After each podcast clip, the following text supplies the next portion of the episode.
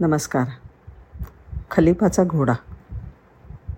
अल मामन हा बगद्या बगदादचा खलिफा आदर्श नायक होता.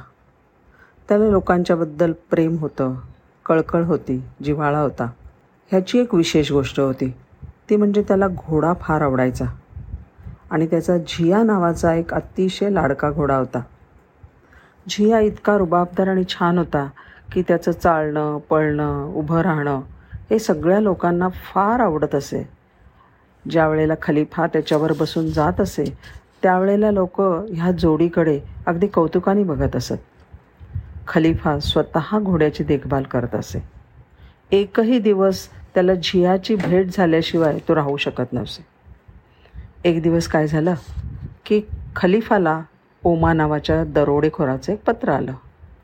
त्याने लिहिलं होतं खलिफा तुझा झिया हा घोडा मला अतिशय आवडला आहे आणि तो मला पाहिजे आहे. तू त्याची कितीही किंमत सांगितलीस तरी मी देईन. आणि मी हा घोडा मला मिळवीन. तू जर का मला हा घोडा विकला नाहीस ना तर मी तो चोरून नेईन. आणि ह्याच्यासाठी एका आठवड्याच्या आत मला तुझं अत्तर उत्तर आलं पाहिजे. पत्र आणलेल्या माणसाबरोबर खलिफाने निरोप पाठवला. हे बघ ओमा. हा जो झिया नावाचा जो घोडा आहे ना तो नुसता घोडा नाही तर मला मुलासारखा आहे. त्यामुळे मी त्याला मुले मुळीच विकणार नाही. आणि तुला त्याची चोरी करणंसुद्धा सोपं नाही आहे बरं का? चार आठ दिवस गेले.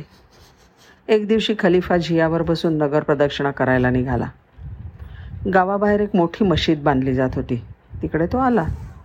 त्यावेळेला रस्त्याच्या कडेला पडलेला एक माणूस त्याला दिसला. होता भिकाऱ्यासारखा. केस पिंजारलेले दाढी वाढलेली.